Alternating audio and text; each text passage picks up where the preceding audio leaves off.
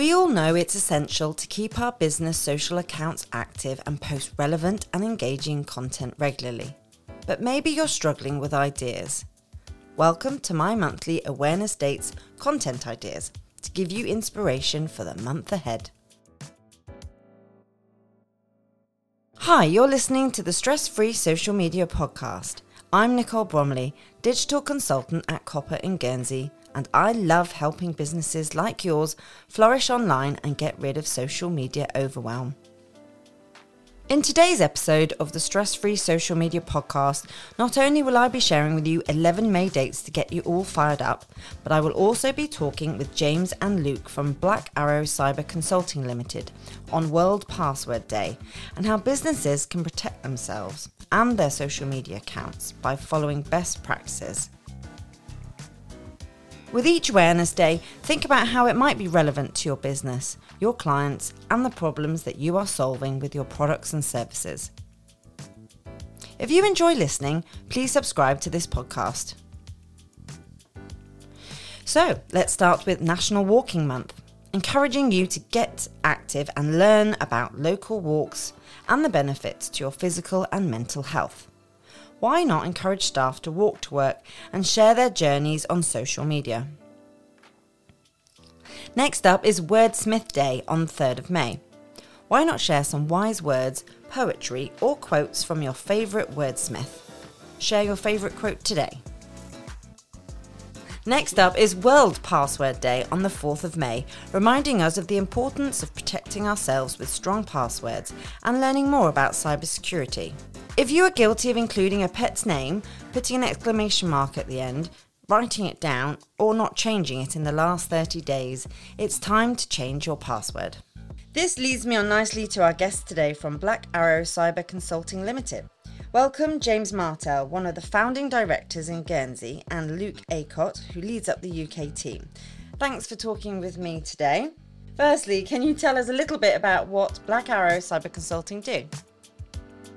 Hi Nicole, yeah, thanks, it's good to be here.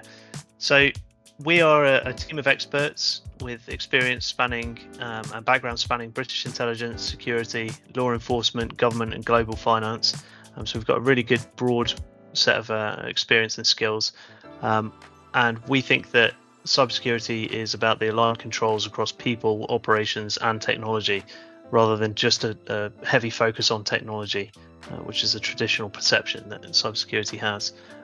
We've been based in Guernsey, but we have a heavy UK presence and we have clients globally, including the US, South Africa, all over Europe, and New Zealand too. So we've got a pretty heavy global presence. Thank you. Wow, I didn't realise you have that wider global presence. So today we're talking about World Password Day, and we're delighted to have you talk with us about this. Can you tell us what are the dangers of poor password security? Yes, so if you have a poor password or poor password security and someone manages to get into your account, then they'll basically be able to do anything that you can do. So they could do social media posts, they could change information, post misinformation, and access potentially sensitive data. So there's different ways which attackers can get into accounts. Some of the most common ones are password reuse. So if you use a password for multiple different accounts and say there is a breach with one of those services, the first thing attackers will do is try that password with a different account, such as, so say if your Twitter account was compromised, they'll try your Twitter password on Facebook. If it's the same one, then they'll get in. And then the other ways that attackers get in is through attacking the password itself. So that's through something called a brute force attack, where they just try lots and lots and lots of different passwords until eventually they get in. Or a dictionary attack, where they take lots of dictionary words and try to get in that way if your password's just made up of words. And just going on to password cracking, there's been a recent study which was carried out in 2022 that showed that there has been an increase of the brute force capabilities of attackers by 24,000%. And what this basically has led to put it into context, is if you were using a password combination that was made up of 8 different characters, so numbers, uppercase letters, lowercase letters and symbols, it would only take 39 minutes to crack in 2022. So there's a lot of emphasis on making sure your passwords are longer, and new hardware has been released since this study, so it's only getting quicker, and this hardware is cheaply available. It's the same kind of thing that people have in their gaming computers, so this is really accessible to anyone really. So that's some of the dangers of poor password security and why there's such an emphasis on having longer and slightly more complex passwords to stop the attackers from being able to get in. Okay, so gone are the days where people, I don't know, wrote their passwords down on paper or had an Excel spreadsheet. I was guilty of that several years ago, and I've taken it up a level. I mean, you've mentioned some of the dangers of a poor password security and included some top tips, but have you got any other, top tips for us to have good password management? Yes. So again, the longer length and complexity is a good one. There's a lot of advice at the moment going out there, which people should use, say, 3 or 4 words. Ideally, you're looking for a length that's over 12 characters, so something between 12 to 16 with different cases, different symbols and other bits and pieces in there. And then the other really, really important bit is something called 2-factor authentication or multi-factor authentication, which basically means it's another factor that you need to be able to get into your account. So say if you were logging into Twitter, you put in your username and your password, and then you'd get a code that gets sent to your phone or an application. And what that means is that even if an attacker gets hold of your password or manages to crack your password, they'd still need that second factor. They need your phone, they need that code to be able to get in. So that gives you another bit of protection there.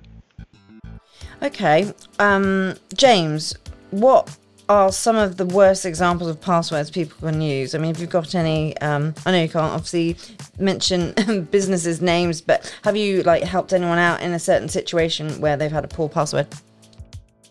I think poor passwords are probably more common than a lot of people think.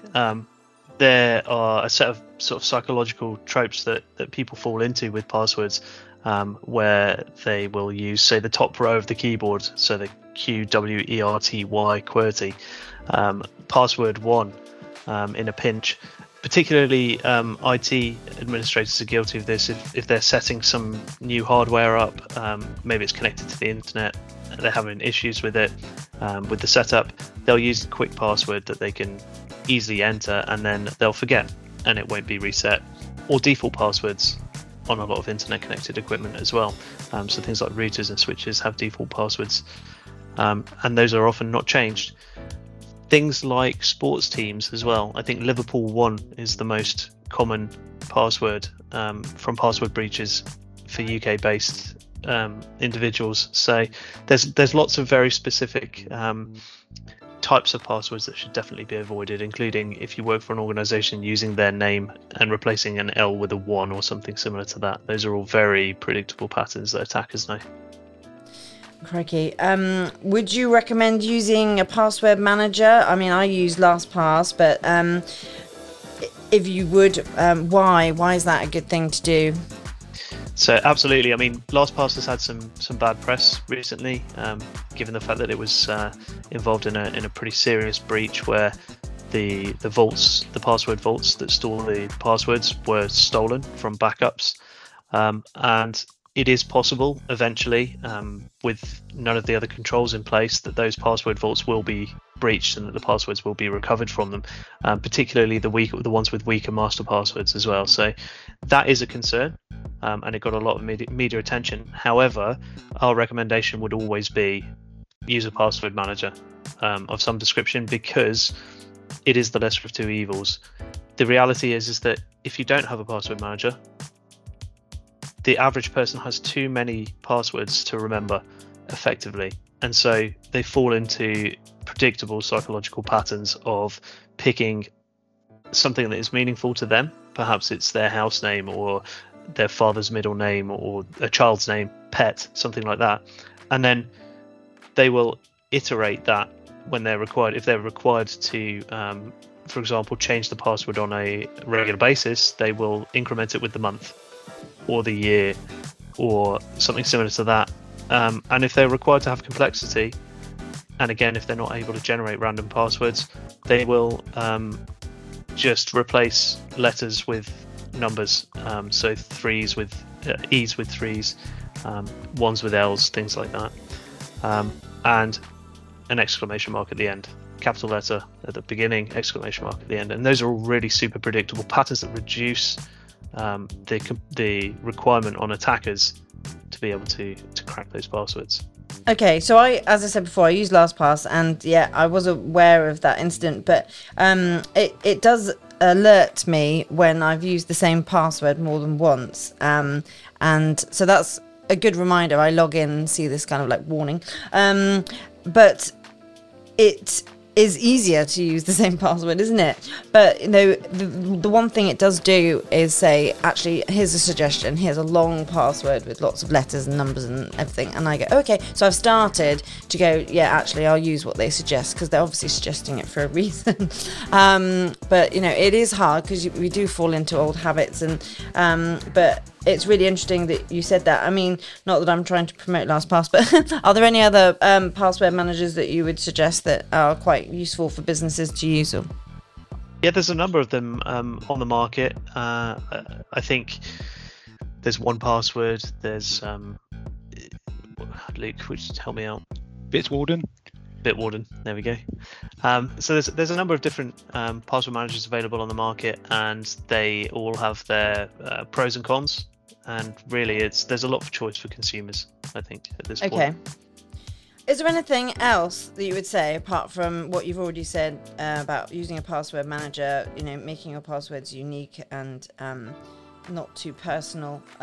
Is there anything else that you could offer us as advice, really?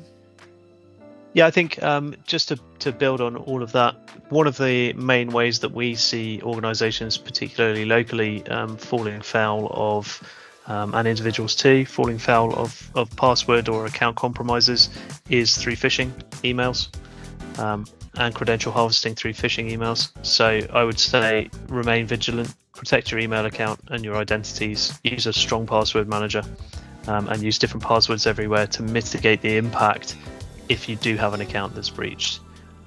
The organisation's websites are always being compromised on a sort of rolling daily basis, and when those credentials are compromised, it's important that attackers can't then replay and use those credentials again in credential stuffing attacks, we call them, to be able to access other websites that you may have the same credentials. And what about large businesses where they've got loads of passwords to get into people's desktops when people go on holiday, and they say, "Oh, will you leave your password so I can log in?" You know, whilst you're off, that kind of thing. You know, it's easy to ask those questions, isn't it? Like, could you just leave your password for me so I can log in whilst you're away? But what should people be doing if they don't feel comfortable doing that? You know, it's hard to say no to your boss or whatever, isn't it? Yeah, so organisations should be putting policies in place where they absolutely do not allow password sharing, for example. It's Information Security 101 that you don't share passwords, you don't share accounts with other people. And the organisation should be absolutely supporting individuals in not sharing passwords and empowering people to be able to say no. Even if it is their boss that's requesting the access to their accounts, they should be saying no. Finally, what can your company offer local businesses to help them if they wanted to have more one-on-one assistance, or just a chat with you, or if they wanted to attend an event that you've got coming up? So they can get in touch with us on our website. What we tend to do is have a initial conversation with businesses, like a mini health check per se, to see what kind of services that we can offer them. We also do some free drop-in events for charities each month, which if they get in touch, we can arrange with them. And we've also got some events coming up in Hampshire and in Glasgow with the Chamber of Commerce, which is called It Starts With A Fish, which is a basic introduction into how to handle a cyber security incident. So it's the kind of situation, if your password was compromised and your company was compromised, how do you deal with that? What's the best way to deal with that going forward? And we believe it's a good idea to practice that kind of thing before it happens for real, so that if, say, you do end up getting breached, then you know what to do. You know what information you need to find out. You know what security bits and pieces you need to put in place to protect your organisation and to minimise the damage. Great. And James, you've done events locally in Guernsey, haven't you, with the Chamber of Commerce over here? And so hopefully, obviously, people that are listening at based in Guernsey can look for future events, because you've also held some breakfast events at your office as well. Yeah, so I'd point people towards our social media platforms. We're present on LinkedIn and Twitter, Facebook, etc. So you can find us there, or our website. We are, as you say, we've done lots of local events. We've done events with the Digital Greenhouse, Chamber of Commerce, and our own events as well with various industry bodies locally. So we're pretty active. So yeah, just keep up to date with our social media, and you'll see when the next events are planned. Great. Well, thank you both very much for talking with me today and sharing those top tips. If anyone locally wishes to find out more, visit blackarrowcyber.com. Stress-Free Social Media Podcast is sponsored by Copper, providing collaborative, simple and creative social media solutions to make your business flourish online. For more information, visit www.copper.gg.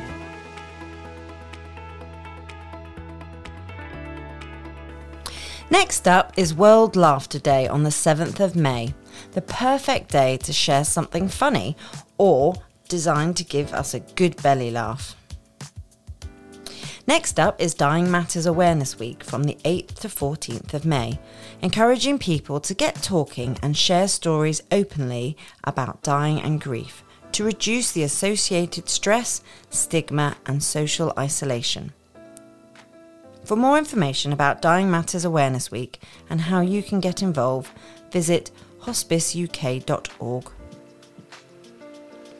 Next up is International Nurses Day on the 12th of May, led by the International Council of Nurses. This year's theme is Our Nurses, Our Future, setting out what ICN wants for nursing in the future in order to address the global health challenges and improve global health for all. For more information, visit icn.ch. Next up is World Cocktail Day on the 13th of May by Drink Aware, bringing awareness to the effects of drinking and aiming to reduce the harm it can have on people. Why not use this day to promote any mocktails you have on your drinks menu using the hashtag drinkaware? To find out more information about the My Drink Aware app, self-assessment tool or unit and calorie calculator, visit drinkaware.co.uk. Next up is World Fair Trade Day on the 13th of May by the World Fair Trade Organisation, celebrating and encouraging us to choose fair trade goods and becoming fair and ethical consumers. For more information, visit wfto.com. Next up is Women's FA Cup Final on the 14th of May being played at Wembley Stadium, London. Why not screen the match in the office and make an event of it? Next up is World Baking Day on the 17th of May, the ideal time to surprise your friends, colleagues, neighbours or loved ones with a delicious sweet or savoury treat to let them know how much you care, or just make something to enjoy in your own home. If you don't have time to bake, you can always visit a local bakery instead.